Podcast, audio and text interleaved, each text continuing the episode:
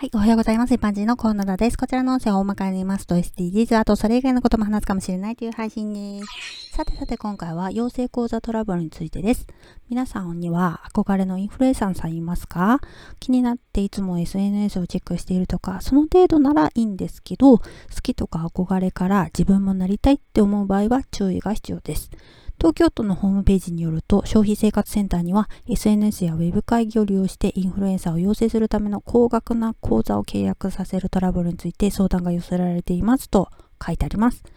インフルエンサーになりませんかとか、フォロワーを増やせると勧誘されたり、その憧れのインフルエンサーからの直接指導やサポートを受けられると説明されたら、魅力的な話に聞こえる人もいるかもしれませんよね。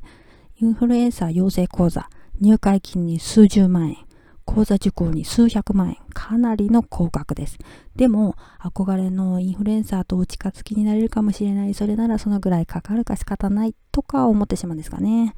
すぐ利益が出るとか、長期間の分割払いを勧められて、月々数万円で済みますよとか言われても、すぐその場で契約する必要はないからね。ではでは今回この辺で次回もお楽しみにまた聞いてくださいね。ではまた。